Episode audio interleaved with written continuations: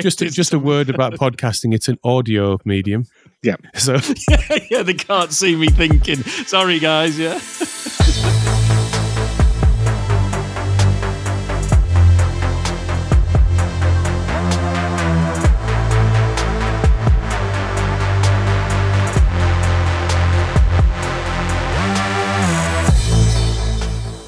Welcome to Cloud Realities, a conversation show exploring the practical and exciting alternate realities unleashed through cloud driven transformation. I'm Dave Chapman. I'm Sjoukje Zaal. And I'm Rob Kernahan. This week we'll be talking about quantum. Quantum computers, exactly what are they and how do they differ from classical computers? And most importantly, how do you apply them for commercial value? Joining us this week is James Cruise, Head of Quantum Algorithms at Cambridge Consultants. Welcome, James. Great to see you. Can you say a little bit about yourself and tell us uh, about Cambridge? So, I'm leading up our efforts in quantum computing at Cambridge Consultants, looking to build a capability before client need here. We're always looking to be at the cutting edge of this. And so, quantum computing is an area we feel is going to be really valuable to the world and bring about a huge revolution in the future. I have a background in mathematics originally, but through various bits and pieces, I've ended up working in quantum computing and thinking hard about how to make them valuable and commercially useful. So let's start the conversation, James, by demystifying quantum a little bit and just helping us understand a little bit about actually what it is. So clearly, I think from you know just just reading around the subject without delving too deeply into the science and the technology of it, what it appears to be is you know, a substantially higher capacity processing computer that allows different algorithmic approaches to drive different answers. But I, I, wonder if you wouldn't mind just dipping a layer deeper than that and just educating us a little bit on what quantum really means. So, fundamentally, quantum is a different way of doing computation. So we all think of our traditional computers, and they've completely revolutionized our world of doing traditional ones and zeros, and that's all about our control of electronics. But fundamentally, we're coming to a new revolution where we're going to control the quantum mechanical world. And the world has always been driven by changes in control. And so the ability to control the quantum mechanical world allows us a different form of computation. So rather as our traditional computation, which is built on zeros and ones, we're going to build a computation built on matrices and linear algebra. And mm. just this gives us a different way of tackling problems.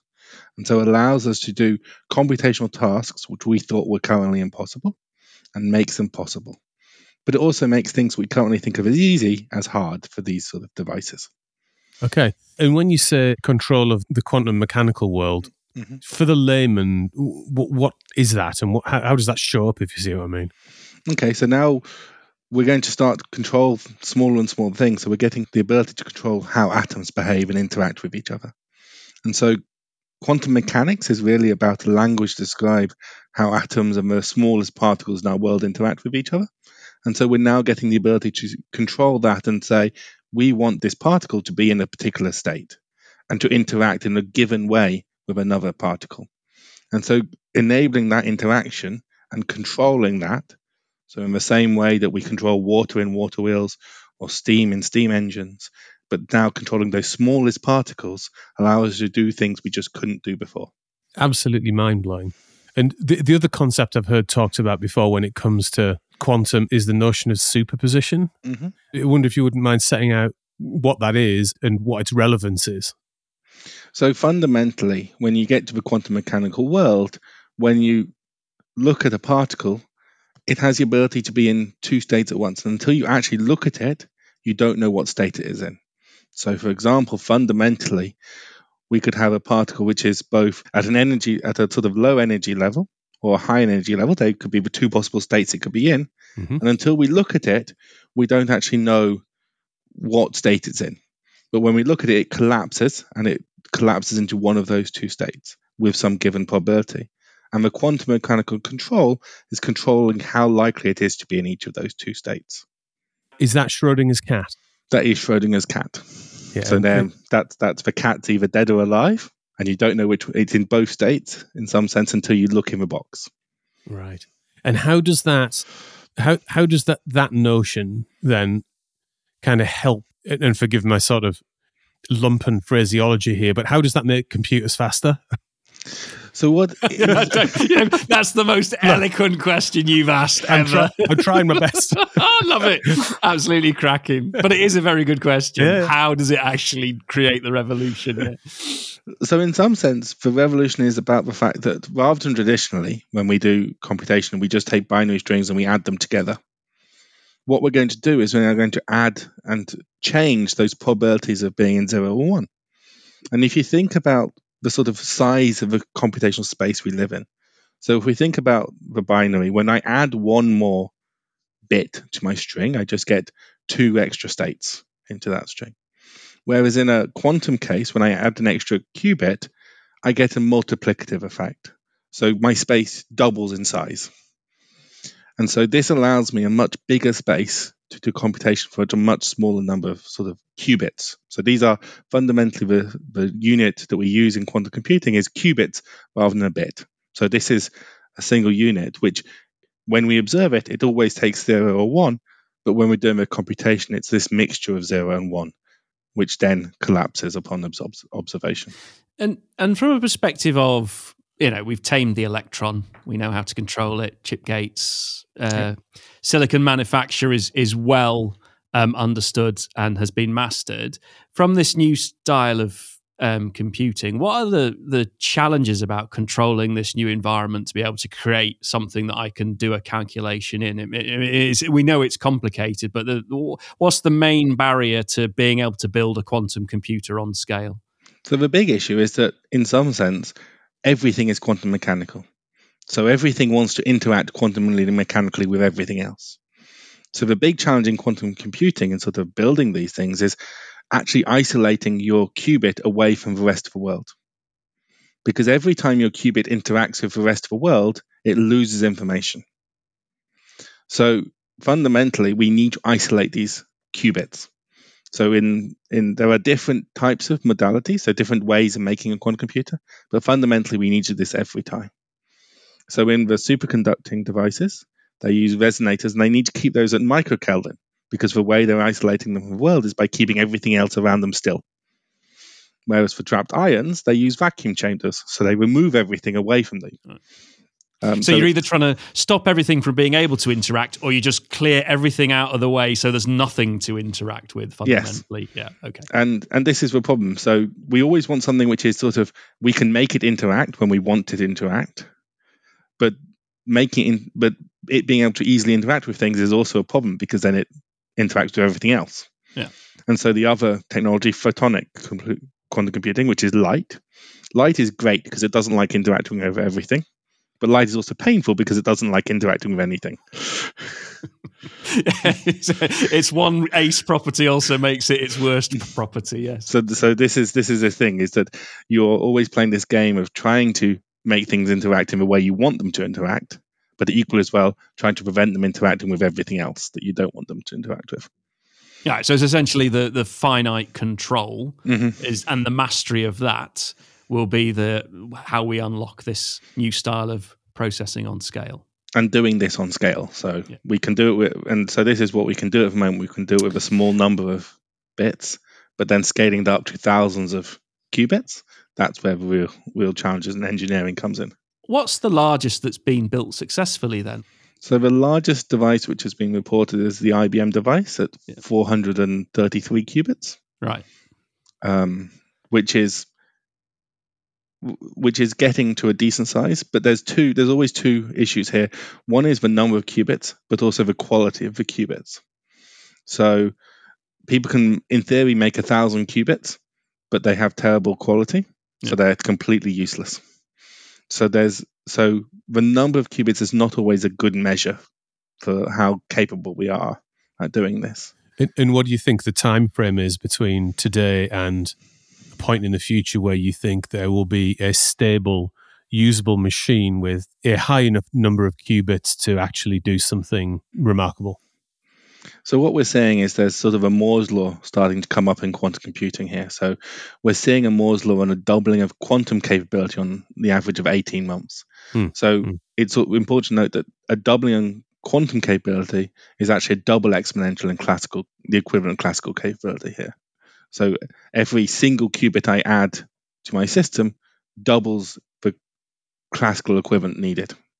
So a doubling of a system is a is a four times better Right. classically. So we see this on, on the 18 month scale. Mhm. And so the number of sort of iterations to get to us the point where we can't simulate it anymore, that's on the order of two or three years. So Mm. about two to three scalings away from that. Right. That's not where we'll see commercial value. That's where we'll see the ability to not simulate anymore. So most of the problems that we would tackle with a quantum computer can be tackled in other ways, classically. And so again, we need to see another two or three doublings again beyond that to really see commercial value coming in. So we're talking sort of six or seven years for real change driven by these devices. So it's within two or three, you know, three year strategy cycles of of, of most organizations at this point, e.g., relatively imminent. Yeah, yeah. It's starting to get to a point where we really need to think about it and how to deal with this and actually how to use it and how to get more commercial value out of it. Hmm. It won't be general purpose commercial value, but it's about those particular use cases which will change the world. And I've heard a number of use cases it can be used for, like communication, instantaneous, and things like this. But well, in your mind's eye, is it going to be something like cracking encryption, where people are going to focus down on and use it to to break defense, or is it? Do you think there'll be a better application or a, a more altruistic application of it first? So I think if it was just for cryptographic use cases, we might as well give up and go home. Right. Because who's going to care? Governments will care. Everybody else will move to post quantum cryptographic schemes. Will be go away. It will all be fine. We shouldn't care about those. It's much more interesting the other use cases. So one of the big one is chemistry, and the ability to simulate chemicals. So classical computing completely changed fluid dynamics and wind tunnels. So pre classical computing, whenever you wanted to test a new aerofoil, you had to go and build physically build it and go and put it in a wind tunnel to see how it behaved. Classical computing changed that because it allowed us to simulate that in silico. So you could tweak a design quickly, you could quickly test out a new idea. If you had a crazy new thought on how you could design something, quickly shove it on a computer, see how it behaves.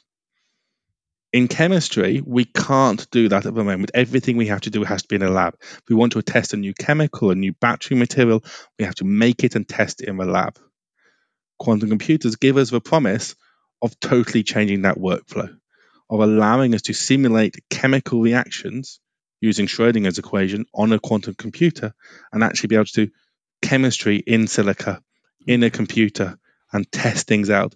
So, new drug designs, new battery materials, all of that opens up in a way that we couldn't do before.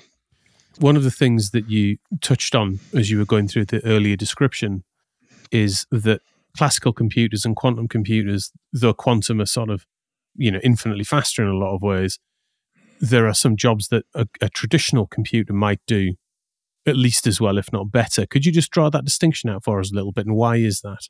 So there's two or three big issues with quantum computing. Fundamentally, they are physics physics driven and physics control what we can do with them. And so this puts certain limits on what we can do with them. So firstly, they are really very slow. So a quantum computer, even at the best, even at the best estimates, will be a thousand times slower than your GPU. So just for clock rate is slow. So if you're doing something which is just classical in nature, you should never let a quantum computer do it. Hmm, hmm. So, for example, there's a joke which is if you have a quantum computer and it wants to add one plus one, the correct way to do it is to ask a classical computer to do it. That's an, by the way, that's an excellent quantum scientist joke right there. So it's slow. So if you're just doing classical computation, if you're not making use of this different way of doing computation, then give up. That's not right for your quantum computer. Equally as well, loading information onto a quantum computer is slow and hard. So when we do sort of when we think about loading information classically, we just flip bits. Flipping bits is quick and easy. Hmm. Doing that quantumly and loading a quantum state into a quantum computer is a long and tiresome process. So big data problems, not going to help you with.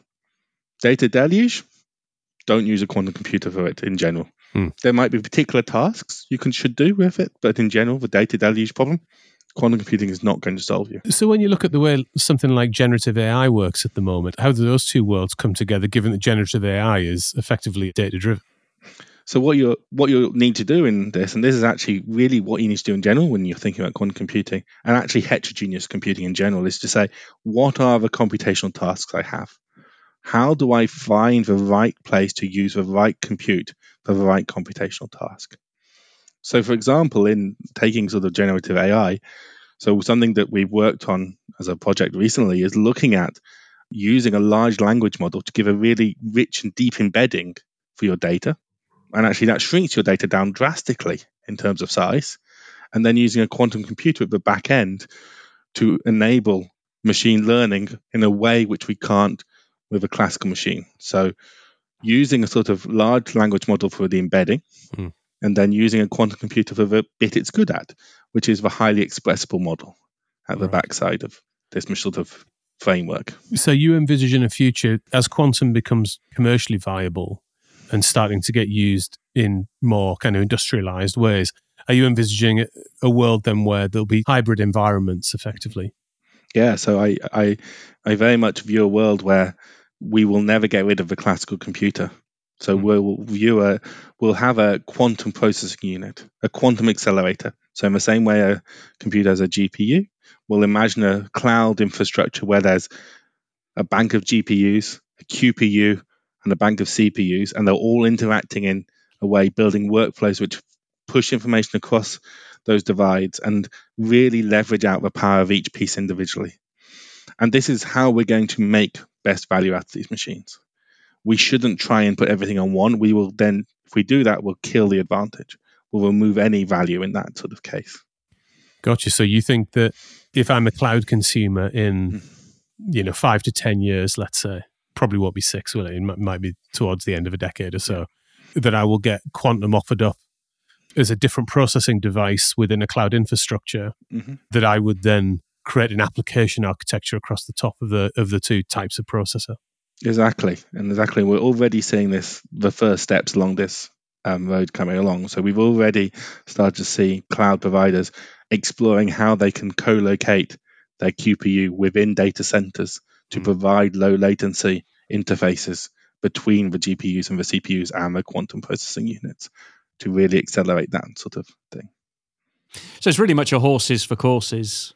It's another tool in your kit bag of uh, being able to solve a problem. You just use it right use case, right time. I think for a lot of people, they don't appreciate that it's it's got its place, but it will have to be alongside as opposed to fundamentally replacing what we understand the modern yeah i agree. I, would sort of i'd sort of had that the, the, perceived wisdom was it would supersede the classical yeah. computer. Yeah me too. I think a lot think that yeah. So it might do but not in my lifetime.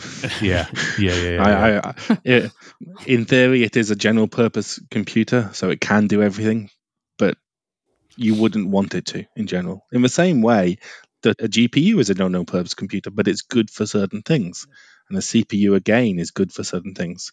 We're seeing this real move to hybridization, a heterogeneous compute environment where the different pieces of hardware are used for the right tasks to get maximum value. Are there any specific challenges that you're looking at at the moment or that you can see going on in the world of quantum that need to be overcome either by you know you guys who are developing in this space at the moment or indeed the consumers ultimately of quantum what are the challenges that we sort of jointly need to overcome to begin to drive business value out of it? So at the moment, the quantum ecosystem has a sort of bad trick and bad habit of of saying, here is a quantum algorithm to solve a problem. This mm. problem is relevant to this industry. Therefore, quantum computing is relevant to this industry. One of the things I think is really important and we should be really doing now is actually really going down to the nitty gritty and saying, how do we get value out of this? So again, going back to that chemistry example, we know quantum computing is good for finding, for example, the energy of a molecule. That doesn't get you a drug. How do we actually use this to get us a drug? How do we use it to actually understand the problem and change the commercial value here, rather than just playing with as toys? I see. I see. In your mind, the horizon for that is five to six years before it's doing that level of application. Yeah, but if we don't start already start thinking about that now, it will come along and we'll then have another five or six years before we can start using it properly. It's a bit like the graphene thing where you go, we've invented something, it's got ace properties, but now we've got to find an application for it. And then there was that rush to go, we want to use it for something, and it's that get that problem out before um, the capability arrives. Yeah. Yeah. I think people still feel like that about big data technologies. the technology arrived before the problem. Yeah. Still trying to rush around trying to fix for fix for something that's like seven or eight years old at this point. Yeah, so we don't want to be in that situation. We want to really get to the ground running here and really push it. But also, we want to build quantum computers for the first devices which are useful. So part of that is actually understanding what the resource requirements are going to be for these problems. Hmm. To say what are the properties of the quantum computer which will be really valuable for us, and then feed that back to the hardware manufacturers to help them understand how are they going to get value sooner. Because in the same way that sort of classical computing, the first classical computers were quite specialist devices for specialist tasks. Colossus, for example, was designed for cracking codes. That's what it did well and it was built for that purpose. Yes, it was a sort of general purpose computer, but it was designed for that purpose. In the same way, the first quantum computers will be devi- designed for their purpose to get their real value there.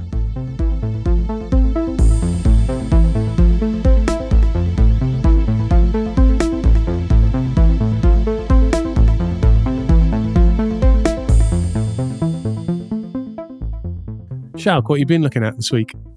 So each week I will do some research on what's trending in tech, and this week I want to focus on how businesses can use quantum computing. So, like we already mentioned, quantum computing promises to revolutionize the way we live, from offering better products and services to increasing overall efficiency in the business. So, it can help businesses to overcome large amounts of data, but it can also overcome complex technical issues that have been time consuming at the moment or even unsolvable. So there are a couple of areas that can benefit the most of quantum computing. And we already mentioned artificial intelligence and quantum cryptography and cybersecurity, but there is also quick data analysis and the drug development and the chemistry that you already mentioned, uh, James uh, more efficient manufacturing processes, and traffic optimization. So, quantum computers can make traffic jams a thing of the past. I'm really looking forward to that one. That sounds like an excellent usage. Yeah. We should take the M25. Start on that one. Yeah, Just do that. I don't Exactly. care about the rest. Yeah, the M25 is just sitting there waiting for you, mate. It's just down the road from where you are. I've just heard a cheer go up from the world. Yeah. So, James, question for you. What do you think of these areas? Do you really think that this can bring businesses the most benefits out of quantum computing? Or are there things missing here or not right at all? So I, I think that you pick up some of the really early use cases which we really think are going to really change the world. And it's important to note that getting even just one or two of these right will be hugely valuable and worth the investment we're putting in. So as you say, for example, if we solve the M25 problem, that would be London sorted and, and happy. It'd be But some of the drug discovery, for example, or chemistry problems, so fertilizers, for example, understanding how the pea plant in your garden fixes nitrates to, to enable fertilizers, that's a hugely multi billion pound industry which would, could be completely changed overnight if we went there. Hmm. Looking at the optimization sort of problem, so the traffic and the logistics problem, there are many, many optimization problems at the moment which we do offline. We do them offline because they're too slow to do online. But doing them online would allow us to be much more efficient, to make the changes much more quickly, to explore what those are. So, for example, in power systems, understanding how we integrate renewable energy is something which is very dynamic in nature. So, doing actually those sort of optimizations in the power system online would change that industry as well. there's a lot in the how it actually does it and how you apply it. And there's probably a whole other podcast on how you would take it and apply a sequence of life cycle controls to be able to get to an answer. But uh, in classic software development, we have mastered the application lifecycle management, or I should say, we know what good application lifecycle management is. Not everybody applies it, but in quantum computing, are people starting to think about the mechanics of the how and the practical natures of about how we develop those processes and approaches and ways of working that allow us to integrate it with the other domains that you talk about? So we're starting to think about this, and it's it's still very early days in this, but it's very clear that we need to build better systems, better infrastructure to do this, and to develop sort of software here. Um, we are still in very early days. So when we talk about quantum computing and writing a quantum computing program, we talk about a circuit. So this is just like your sort of traditional logic circuits from from days gone by, and that's really the level we're at at the moment. There is still a sort of need to build abstractions here to actually get us to do useful and things in future. So it will take a while before those traffic jams are really Yeah. a thing of the past. Yeah. Okay. Disappointing. yeah. So so this sort podcast was going so well up until that point. in the sort of timescale of problems, we sort of think that chemistry and the chemistry problems are the nearest in terms of accessibility for quantum computing, with the sort of optimization being a few years behind that. So right. we feel chemistry is sort of nearer term and then optimization. I just think about that. The mastery of implementation will be a key point. It's great that the technology exists, but how do you scale capability? How do you then scale the the tools you need to be able to apply it effectively? There's a whole other part of it that will have to start to rise to to to make the impact that we suggest it can, uh, or that well, I should say we know it can. Yeah, it's just the um, developing mastery of the capability. And there are a whole load of engineering challenges for us just still solve in this space. So there's a whole load of challenges around error correction, for example. So as I said before, qubits are noisy, they're bad quality. But again, as we did in classical systems, we built bad systems which we then corrected with errors. Similarly, we expect similar technologies to be useful in quantum computing as well. Mm. And that's a whole challenge in its own right. So to round us up, then you're placing your bet on one of the chemistry applications being the sort of first big breakthrough moment. Is that going to be the fertilizer one you mentioned earlier? Do you think? I've I've, I've read about the impacts that could have on things like greenhouse gases and various other life on the planet changing aspects. So I think that small drugs are likely to be the first place because Ah, they're they're smaller molecules. So it's it's a molecule size issue. So the smaller your molecule, the more likely we are to see impact sooner. So so small drugs molecules are likely to be first cases. Also, battery technologies might also be because they're very highly structured systems. Right. So they're relatively um, small number of things which are repeated many, many times. Hmm. So there's potential there in those sort of use cases. But the fertilizer won't be long behind that, I think. Right. Great. I mean, what a amazing conversation. I feel like I've learned a huge amount, James. Yeah, no, no, no. That was uh, what I loved about that was the clarification on the points and the helps bring structure around the thinking. Yeah. yeah. For me, it was really unclear what the. It can be a one and a zero at the same time, and now I get it. Yeah. We'll uh, ask you to explain that to us again over a glass of wine one day, shall we? Yeah. okay. Good luck with that. so anyway, here's your test. Yeah. so, James, thank you so much for joining us and helping us with a great conversation and educating us all this afternoon. And we like to end the show by asking our guests what they are excited about doing next. And that could be anything from, you know, I've got a great restaurant booked at the weekend, all the way through to something that you're doing in your professional life. So, James, what are you excited about doing next? Um, so one of the really exciting things that we're trying to do as a project at the moment is to lean into the noisy and the sort of statistical nature of quantum computing and really leverage some of my I used to do statistics and probability in the past. So really leverage those to bring that value sooner and deal with those errors in fun and interesting ways. Fantastic. We wish you all the very best with that. And thanks again for joining us this afternoon. So, a huge thanks to our guest this week, James. Thank you so much for being on the show. To our sound and editing wizard, Ben. And of course, to all of our listeners. We're on LinkedIn and Twitter, Dave Chapman, Rob Kernahan, and Sjoukje Zaal. Feel free to follow or connect with us and let us know if you have any ideas for the show.